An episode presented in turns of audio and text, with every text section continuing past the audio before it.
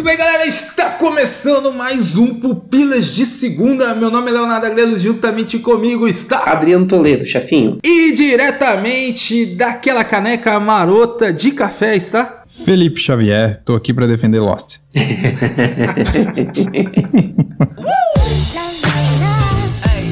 Muito bem, meu querido, minha querida que está nos ouvindo, você já deve ter lido a respeito do que se trata esse episódio. E sim, nós vamos falar aí, relembrarmos de séries que começaram muito bem e terminaram muito mal, né? Diferente aí de algumas outras séries que conseguiram aí mais recentemente o The White Lotus, né? Ele conseguiu ter uma segunda temporada maravilhosa, muita gente gostou ainda mais do que a primeira, mas hoje nós vamos fazer, a gente gosta de subverter a lógica, então nós vamos atrás, nos chafundarmos aí em grandes séries que começaram muito bem e foram tendo uns finais medíocres. E o Felipe vai ter dificuldade de defender Lost. Sim. Eu vou ajudar. Eu vou ajudar porque eu gosto de Lost. Terminou mais ou menos. Já que a galera aqui vai ter partido, então vamos fazer o seguinte: cada um traz um aqui para não ter briga e aí a gente vê se concorda ou discorda, beleza? Beleza. Adriano, para você, que série começou muito bem, mas aí teve temporadas que foram ruins ou medíocres, né, medianas e tal, mas não foram, não, não mantiveram o mesmo naipe. Cara, eu vou trazer então uma das minhas séries de comédia favoritas da vida inteira, que é tão favorita Eita. que inspirou, para você ter, pra você ver como é importante, inspirou o nome da minha filha, Cecília. Já que sei. é The, The Office. Office. exatamente, cara. A gente pôs o nome dela de Cecília porque a gente estava maratonando The Office na época que estávamos grávidos e bem quando a gente estava muito na dúvida de que não escolher, a gente viu lá os episódios em que nosso querido Jim e a nossa querida Pam estão grávidos também e eles colocam o nome na filha deles de Cecília. E aí veio o estalo. Mas é isso, a gente tá num episódio em que vai falar mal de The Office, cara. calma. Eu não, eu não assinei para isso, calma. não. Eu não assinei o meu contrato. Pra... Não, inclusive assim, ó, vamos refazer esse negócio aqui, ó. Porque assim, tem diferença quando a série ela vai cansando e quando a série fica ruim. Isso. Não é nem que The Office vai cansando, nem que fica ruim. Eu não classifico as últimas temporadas como ruim, mas eu trago ela nessa lista porque ela começa mais ou menos, a primeira temporada é difícil de lidar, na segunda é, ela vai lá para cima. Deve ser a melhor temporada, segunda e terceira. Os melhores episódios estão ali, é onde você ri mais, é onde tem as coisas que são clássicas da TV até hoje vão sempre ser. E ela fica nesse nível de qualidade. Até o Steve Carell sair. Quando o Steve Carell sai lá nas últimas temporadas, sei lá na, qual que ele sai. São né? duas últimas. É, na, sim. é a 8 e a 9. Ele sai na sétima. 8 e 9 cai muito sem ele. Não chega a ficar ruim, mas cai muito, cara. É inegável que a série cai de qualidade sem o Steve Carell. Não dá para ficar ruim, porque eu acho que o nível é muito alto. Então, ainda assim, fica, tipo, uma série boa. Ela fica no mínimo, boa. Continua sendo uma série boa. É um bom exemplo disso porque ela era uma série totalmente fora da, da, da média. Era algo que eu vi falando, cara, pra você não ver graça em The Office, meu, é algo dentro de você morreu, cara. E tem gente que não gosta, né? Ou, que, ou porque acha que ah, é série de escritório, então porque nunca trabalhou em escritório, não sei, nunca teve um, um ambiente corporativo para lidar, não sei, cara, qual que é o... Tóxico. É, ou seja, qualquer ambiente corporativo. Em defesa de pessoas que não assistem, eu sei que tem pessoas que têm dificuldade, porque comédia é uma parada muito pessoal, né? E tem gente que tem dificuldade com a parada da vergonha alheia. Fica, tipo, desconfortável, sim, sabe? Sim, não sim. sabe o que fazer e não consegue. E aí, The Office é isso, cara. É vergonha alheia o tempo inteiro. As mesmas pessoas que falam que não conseguem ver as coisas porque tem vergonha alheia, assiste TikTok assiste rios de Instagram da galera passando vergonha, que eu sei. Então, para mim, essa desculpinha já não cola. Olha, eu vou ser mais ousado Pessoas que não gostam do The Office geralmente são chefes e se veem no Michael. Pronto, falei. Antes fosse, cara, que tem muito. O, o, o, Michael, ele pelo menos ele vai dando uma redimida com o tempo, né? Mas, cara, eu tenho muita dificuldade de colocar o, o The Office aqui. Eu entendo o teu argumento, mas eu acho que assim, a, a série ela, ela vai cansando, né? Ela, eles esticam é... ela ainda tal, mas eh, não sei se ela fica ruim, entendeu? São nove temporadas, né, cara? Sei lá, não sei se ficou tempo é, demais. Então. Ou pelo menos diminuir o número de episódios também, né? Porque eu acho que não foi foi uma parada planejada, né, do Steve Carell sair. Na época não era comum, né, as, as séries não, não ter aquele número fechado de, de episódios da TV americana, tipo, é 12 ou 24 episódios, né? Quem inventou isso meio que foi a Netflix, né? De tipo, é o que a gente quer. Essa temporada aqui vai ter 4, aquela ali vai ter 6, a outra vai ter 8, essa tem 11, e a HBO também, né? Que a HBO também tem, tipo, séries que tem 10, tem 9. Talvez os produtores de The Office achassem que por ter personagens incríveis que um não faria falta, né? Mas eu acho que um completava o outro. Então, eu entendo o, o lance deles arriscarem sem o, o, Michael, mas. Mas assim, ainda tá no meu coração, cara. Eu, eu, tenho dificuldade, eu não vou concordar. Jamais vai, vai sair do meu coração. Mas essas duas últimas. E por mais que eu ainda gosto, cara, tem, tem partes boas. Eu, eu gosto, tipo, do Robert California, por exemplo. Eu acho engraçado pra caramba o James é. Spader na, na série. O, o, problema é que, sei lá, o, o Andy, mano, ele fica muito chato depois, cara. É difícil de, de até de suportar os episódios que ele, que ele tá muito chato, entendeu? Ele lembra o Michael na primeira temporada, né? De tão Isso. chato. Ó, deu a volta, né? Mas olha, eu entendi seu, seu argumento aqui. Você queria falar de The Porque Office. eu amo The Office, assim. Exatamente, e o trouxe até mesmo quando era para criticar, para poder falar bem. Sim. Eu entendi essa estratégia. Mas eu vou jogar aqui um consenso, então. Por favor. Prison Break. Cara, esse, ah, esse eu não vi muito, nada, muito cara. Fácil. Eu vi um episódio de Prison Break na minha vida, cara. Não, Prison Break, a primeira temporada é incrível, cara. É muito incrível, bom. Incrível, Felipe. É o que muito todo mundo bom. fala. Mas aí todo mundo fala que Só fica que... uma porcaria, eu nunca dei uma chance. Ah, mas eu acho que assim, dá para assistir a primeira temporada. Dá pra assistir. Você acha que dá, Léo? Assim, é, é porque eu assisti há muito tempo, então eu não sei. Eu não lembro, é, sei lá, então. até de formato, sabe? De linguagem, se hoje é, em dia faz sentido, sabe? Mas na época que a gente assistiu, cara, era uma série incrível, assim. A série do Cliffhanger, assim, do jeito que série é, foi feita, sabe? Foi concebida. Acaba o episódio, você, eu preciso ver o próximo. E não dava para ver o próximo, porque você tinha que esperar. Prison Break aparece numa época da revolução da TV, né? Ela vem junto com. 24 horas 24 horas, por isso é, Lost e tal. O cinema, né, chegando na telinha, né? Foi muito disruptor isso daí. Mas a telinha eu entreguei a minha idade, né? Eu acho, Felipe, que ele acaba terminando legal na primeira temporada, sabe? Do tipo, beleza, conseguimos, é isso. Eu entendo os caras quererem fazer uma segunda, porque a primeira temporada acaba com o nome da série, com eles fugindo da prisão, né? Porque eles ficam a temporada inteira. Se eles tivessem tido essa ideia hoje em dia, não seria uma série, série, seria uma antologia, igual é True Detective, por exemplo, é ter um, uma história de fuga de cadeia por temporada. Salvei a série. Então, para você é. que não assistiu, Adriano, na segunda temporada aparece uma grande corporação, aí tudo se resume a isso. Só que na terceira, eles veem que fizeram cagada, vão prender eles de novo. É. Só que é aí isso. dá a crise dos roteiristas. Ah. aí ferrou tudo. Mas assim, só voltando pro, pro, pra, tipo, pra essa virada de chave. Eu acho que deveria ter é, a piada do, do community lá. Falavam cinco temporadas e um filme, seis temporadas e um filme, sei lá. Aqui tinha que ter uma temporada e um filme. Pronto. Porque aí o filme lidaria com o pós. Por quê? Eu entendo a necessidade de eles fugirem e as pessoas falaram, cara, esses personagens aqui que a gente acompanhou por todos esses episódios, a gente quer ver o, o desfecho desses caras. Não dá pra eu ficar só. Acabou a primeira temporada, fugiram, acabou. Eu preciso ver o, pra onde eles foram, enfim. E aí era isso. Era o desfecho que eu precisava. Só que, como o Léo falou, os caras foram criando uma parada de uma corporação. E aí eu acho que o pai dos dois aparece. Enfim, aí tem todo um rolê com o pai. Aí eles voltam a terceira temporada numa prisão da, da América Latina. Panamá, no Panamá. Assim. É um negócio maluco que não, não faz o menor sentido. E aí ele tem que fugir de novo. É isso, mano. Só que agora é menos verossímil verossímil ainda, porque o da primeira temporada, o personagem principal, que é o gênio, ele ajudou a projetar a prisão. Então isso já dá uma ideia de que, cara, esse cara realmente entende. Na terceira temporada, não. Ele não fazia ideia de onde ele tava, não sabia como funcionava a prisão, onde era o quê. Então é. Ele vira meio que um super-herói, assim, é meio, é meio ridículo, assim. Até a,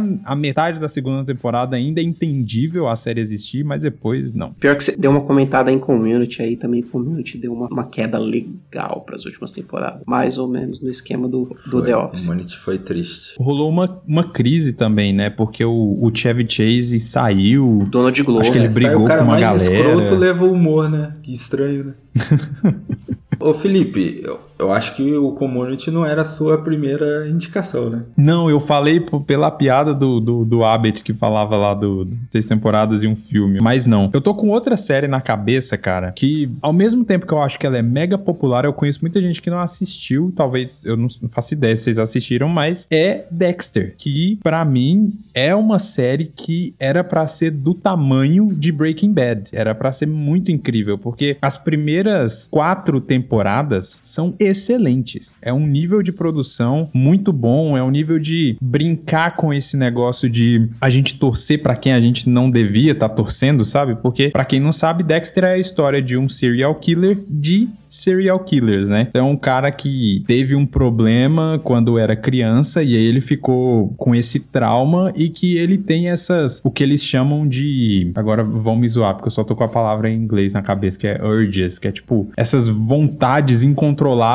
que ele tinha de matar as pessoas, que é o que eu acho que psicopatas, assassinos serial killers têm e ele não consegue controlar. E ele é adotado por um policial. E aí esse policial vê que ele tem essas vontades e ele fala: "Cara, eu preciso fazer alguma coisa, senão esse meu filho vai virar um assassino quando ele crescer. Então ele treina o moleque e ele cria um código para que o Dexter só mate as pessoas que, entre aspas, merecem, que são os assassinos em séries. E aí ele estabelece um código de conduta e tal. Então o Dexter vive a vida dele por esse código e ele mata os caras que ele tem certeza que são assassinos em série e que conseguiram meio que escapar do sistema. Que por algum motivo eles não foram condenados, ou que a polícia não conseguiu, pelos meios legais, não conseguiram prender o cara. E aí ele vai atrás desses caras. Põe né? velho justiceiro ou vigilante, como dizem os. Exato. Só que aí os caras vão pra um caminho, cara, que da quinta temporada pra frente é um desastre inacreditável. E, e esse é o mesmo motivo pelo qual eu não vi igual Prison Break. Sabe o que eu digo? Assista Dexter até a quarta temporada e a quarta temporada ela finaliza com um arco que conversa com o próprio arco do Dexter. Se a série acabasse ali, eu não teria nenhum problema. Não teve um revival agora? Teve, eu nem quis ir atrás. pra nem saber do Você que nem se sabe trata. se é bom. Não, não sei. Nem fui perguntar pra quem viu. Caraca, mano. É porque o, Pra não correr o risco de o cara falar que é bom e você. E eu senti vontade de ver, né? Mas é porque a última temporada é muito ruim, cara. É assim, é uma das piores coisas, assim, que a galera já fez. E é, é triste até porque o ator que faz o Dexter, em entrevistas, ele fala que ele tava na produção. Esses caras que tá tão envolvido no projeto que acaba virando produtor também e tal. Só que quando saiu na época, ele, ele tava bolado. Ele foi um cara que falou bem assim, cara, o final não foi do jeito que eu queria, mas foi do jeito que o estúdio quis e, enfim, eu tentei, mas não rolou. Foi mal aí, fãs. Desculpa, mãe. Desculpa, mãe. É isso. Dexter tem oito temporadas, se eu não me engano. Então são três temporadas sofríveis, assim, as três últimas, cara. Mas assistam até a quarta e fingem que não existe o resto. Que vai ser uma série incrível. Eu assisti a primeira temporada, adorei a primeira temporada e tive muito pânico, medo, assim, sabe? Aquele pavor psicológico de tipo, cara. Ela causa isso. Pode ter alguém do meu lado. que, meu Deus, pode ser eu, tipo, sabe? Porque tu fica numa parada meio cabulosa, assim. Mas depois eu vi tanta gente falando mal e eu nunca quis ir de novo dar mais uma chance, né? Mas aí eu sempre fiquei com essa dúvida, tipo, até onde eu posso assistir pra falar assim, valeu a pena? Valeu, Felipe, você já me respondeu. Porque é assim, né? Cada temporada ele foca em um assassino. Ele sempre mata vários serial killers, mas tem um arco da série que geralmente a polícia tá atrás de um assassino específico e tal, que geralmente é muito difícil e esse assassino sempre traz conflitos pro Dexter, né? E a quarta temporada, o assassino é o John Lithgow. Cara, é maravilhoso. Assim, tem cenas dos dois, assim, que você fala: caraca. É cena que você vê dois caras que conseguem ser duas pessoas normais, os caras mais legais do mundo, e de repente os caras mudam pra ser as pessoas mais assustadoras do mundo, assim, na sua frente, sabe? É muito bom, muito bom mesmo. Muito bem, galera, passando aqui rapidinho para lembrar você que gosta desse podcast para deixar o seu curtir onde você puder. Se você escuta nosso podcast através do Spotify, por favor, nos avalie lá. Clica em seguir o podcast e balangar os sininhos. Sim, lá também tem esse negócio de sininho. Tá ouvindo pelo iTunes? Nos dê as 5 estrelinhas lá também. Isso nos ajuda demais. Não esquece de dar aquela moral no padrinho e nos seguir nas nossas redes sociais, principalmente lá no Instagram, onde a gente interage mais com você. Agora, voltamos à nossa programação normal.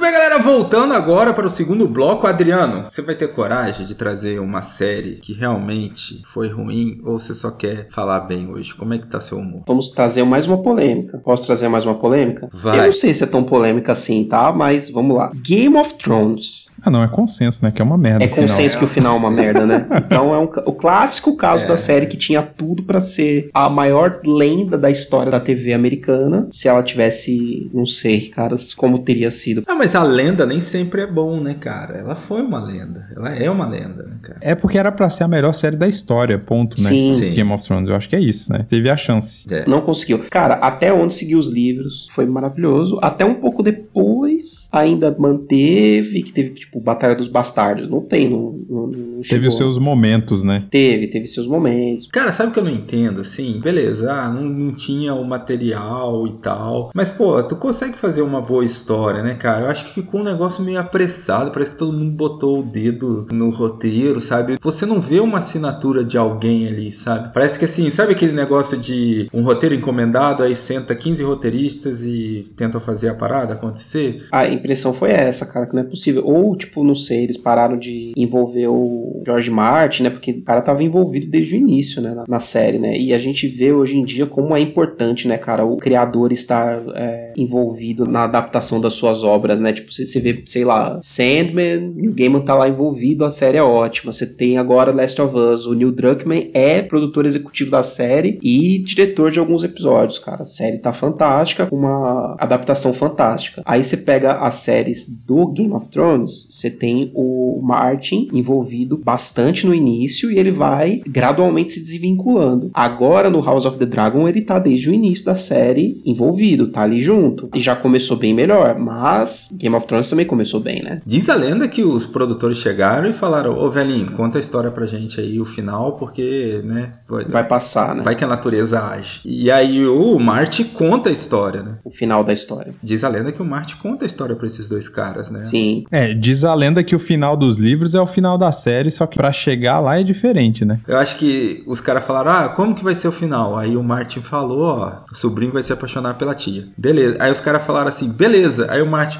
Não, mas como chega lá e os caras já estavam saindo pela porta e fechando, sabe? Parece que é uma parada assim, cara. Os caras não construíram o negócio direito. O Martin deve ter mandado uma página de Word pra eles no final da história. Não, cara, você trouxe um consenso aqui. Pior que assim, é, é difícil você falar mal de algo que você gosta, é né? dificílimo, Porque cara. Eu adoro Game of Thrones, cara. O universo é muito bacana. Mas, né, é isso aí. Vamos esperar, né, que quando tiver o remake de Game of Thrones, quando depois que saírem os livros, Eu vou trazer outro consenso aqui, e nem é uma pela série ter sido maravilhosa e tal, mas é pelo assim o absurdo de ter uma segunda temporada, de ser uma série e não uma antologia, que pelo burburinho que fez, foi a série aí mais assistida aí da, da Netflix no ano que saiu, que foi o 30 Reasons Why. Cara, qual é o sentido de fazer uma segunda temporada? De alguém que se suicidou. Não faz sentido nenhum, senhoras e senhores. Eu vou gloriapirizar aí, porque eu nunca vi não, o também, 13 Reasons também, Why. cara, zero. Cara, o o 30 Reasons Why chegou com um grande burburinho e tal, era um assunto polêmico, trouxe luz aí pra questão do, da depressão e suicídio da adolescência e tal. Até teve um número de telefone que ficou famoso aí para que as pessoas pudessem se orientarem, né, por esses números, poderem conversar com as pessoas e tal. Então, a série ela teve seu valor e também foi uma série muito popular e tal. Mas a partir do momento assim, tipo, primeiro assim, você já tá esticando uma parada que é um assunto controverso, é o, o- a espetacularização do horror. E aí tu faz uma segunda temporada pelo prazer de fazer a segunda temporada, sabe? Tipo, o personagem principal, toda a história gira em torno de uma personagem e ela morre e não tem mais o, o, o porquê de continuar a série, sabe? Quanto Tipo, mais 13, né? na primeira temporada ela dá os 13 motivos. E agora? Mais 26? 13, que seria a segunda temporada? 26. Porque a primeira temporada já começa com um personagem estando morto, certo? E eles vão contar a história por que que esse personagem se matou, certo? E a segunda temporada conta a história de quem? Outra pessoa que fez a mesma coisa ou de outro personagem desse núcleo? Ó, eu vou te dar uma informação mais assustadora ainda, que vai até a quarta temporada. Caraca, teve quatro temporadas dessa série? Léo, o que, que teve nas outras temporadas? Cara, eu não assisti as outras temporadas. Elas foram muito. Assim, não tinha por que tu. Por que eu vou assistir a terceira temporada, segunda temporada, velho? Eu não fui assistir. E assim, se você for ver no Rotten e tal, pô, muita gente escorraçando. Mas o que eu sei, assim, pelos trailers que eu acabei vendo, era uma parada assim de os alunos contando a perspectiva deles sobre os fatos. Aí vai para um julgamento, e aí eles ficam contando por quê, o que aconteceu e tal. É isso. Ah, mano. Ai, ai, Netflix. Vou te falar, viu? Então, quer dizer, é uma parada assim que, tipo, pô, poderia ser um negócio, caramba, uma boa história tal. Foi indicada lá no Globo de Ouro e um monte de outras coisas. Mas, beleza, teve ali seu momento e tal. Agora os caras esticaram. Cara, isso daí é, é tipo fazer um Titanic 2 ou 3, entendeu? Titanic 1, James Cameron deu muito dinheiro, vamos fazer o Titanic 2. É isso. Vamos afundar mais navio pra dar mais filme, hein? Vamos lá, vamos lá. Exatamente. Caraca, mano. Pior que teve no SBT, né? Titanic 2, não teve? É, hoje no. Não, pô, era o Titanic 1. O sábio Silvio Santos que colocou como Titanic 2. Era o mesmo navio e era outro filme, né? É, hoje, da tela de sucesso. Era aqueles filmes B que saem junto, né? Ah, é, pode crer, mano. E Felipe, você, a tua decepção, traga aqui pra nós. Ó, você viu que, Adriana, a gente respeitou a visita, não falou de Lost. É. Eu não vou falar de Lost. porque Lost não é consenso, Lost é divisivo. E Lost, vou te falar, não é sobre o final, é sobre a jornada. É muito isso. bem, muito bem, muito bem. Todo fã de Lost usa esse argumento. É. Heroes, cara. Estamos falando aí de Heroes, que a primeira temporada é maravilhosa. Save the cheerleader, save, Save the, the world. world. Tipo, Sim, cara, sim. tinha pela primeira vez, assim, depois de tantos personagens de super-heróis, né, e poderes meio que todos iguais, né? Os poderes de Heroes eram muito legais, cara. Tinha um cara que pintava o futuro. É, tinha um cara que transformava as paradas em ouro. Tinha um cara que conversava com máquina. Tinha, cara, tinha. Hoje em dia existe vários, né? Mas enfim, na época de Heroes eu acho que tinha menos, né? Sylar era um Tinha um ótimo Sylar vilão, que cara. o poder do cara não era uma parada de sobre, assim, super sobrenatural. O poder dele era entender como as coisas funcionavam. Isso era um poder muito da hora. É engraçado que ele abriu os cérebros das pessoas e ele via, né? Isso era muito doido. Você fica a série inteira pensando que ele comia, que ele absorvia e tal. E aí você descobre que não, cara. Ele abriu o cérebro e olhava como era. Igual ele olhava os Muito doido. relógios, né? Pra, pra entender como funcionava. É muito doido isso. Eu me lembro que o Hiro se vendia como um X-Men de adultos, de tão. Era isso, era o mais próximo de X-Men, talvez, que a gente tinha sem ser o próprio X-Men, né? Que, cara, era muito legal, assim. Tinham personagens super interessantes. Hoje o, o Peter Petrelli virou o Jack de This Is Us, né? É verdade, cara. Filho do Rock Balboa, por favor, cara. Que mané Jack, É né? o que toma aquele esporro bonito. Ninguém vai te bater tão forte quanto a vida. Ele que toma o, a- o É. melhor discurso da história do cinema. Ele vira um bom pai depois, né, em Jack. Pelo menos É por isso, causa né? do Stallone, por causa do Rock. É. Tomou aquele esporro. O Heroes é isso. Ele tinha tudo pra ser uma série incrível, mas os caras foram se perdendo. Eles sofreram também, porque eu acho que foi na mesma época Greve que rolou greve de roteirista. E eu sei que a última temporada é horrorosa. Horrorosa. Eu acho Cara, que eu tu conseguiu ir. Acho que eu não fui. Eu vi até a quarta. Aí teve o revival também e eu fiz a mesma coisa que eu fiz com Dexter, né? Heroes nem, Reborn. Nem cheguei perto. Mas é porque nas outras as outras temporadas são ruins, mas elas têm coisas interessantes, tem episódios interessantes que vão continuando algumas coisas, mas no geral é ruim, entendeu? É tipo, sei lá, tem 12 episódios, aí tem uns dois ou três que tem uns conceitos interessantes, que tem que vai pra algum lugar, mas no conjunto da obra é muito ruim, cara. E eu tentei a- apresentar pra minha esposa, né, depois de muito tempo e tal, e aí eu, eu reassisti a primeira temporada e foi muito legal. E aí a gente começou a ver a segunda e eu falei, cara, a gente não precisa disso, assim, eu não preciso fazer você passar por isso de novo e nem eu passar por isso de novo. Então é, a gente abandonou, assim.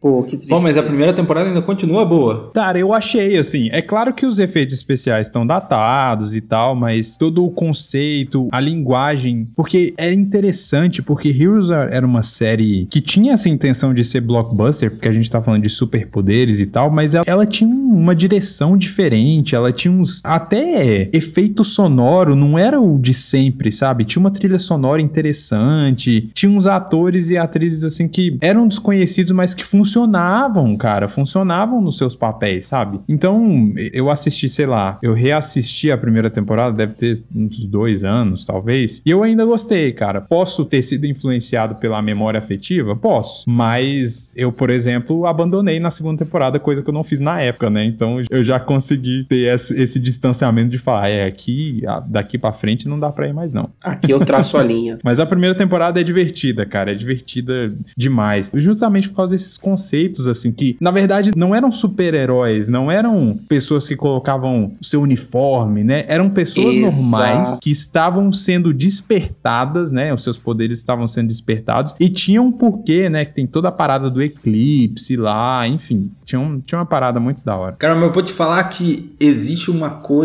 que Heroes despertou que é pior do que qualquer temporada e a gente não tá colocando isso em conta é que Heroes empoderou o Bispo Macedo de fazer aquela Os bomba. mutantes, caminhos do Possível que Você coração. vai trazer, é isso. Cara, Se, se lá, lá fora faz, aqui a gente consegue fazer também. Claro. Vamos fazer uma Mulher-Aranha, por que não? Faltou dinheiro dos fiéis, hein? Eita, não queria. Desculpa aí. Essa, sem dúvida, é a pior parte de, de Heroes, cara. Ai, cara. Tornou viável o sonho ou o pesadelo dos caras. Pô, cara, foi bem na mesma época, né? Bom, galera, chegamos ao final de mais um Pupilas de Segunda. Então, se você quer a parte 2, eu sei que ficou faltando muita coisa aí, por favor, comenta, compartilha. A gente vai saber que você gosta desse assunto e a gente parte para um Pupilas de Segunda, parte 2 aí dessas grandes séries que floparam. É isso, galera. Até mais. Valeu, falou. Valeu.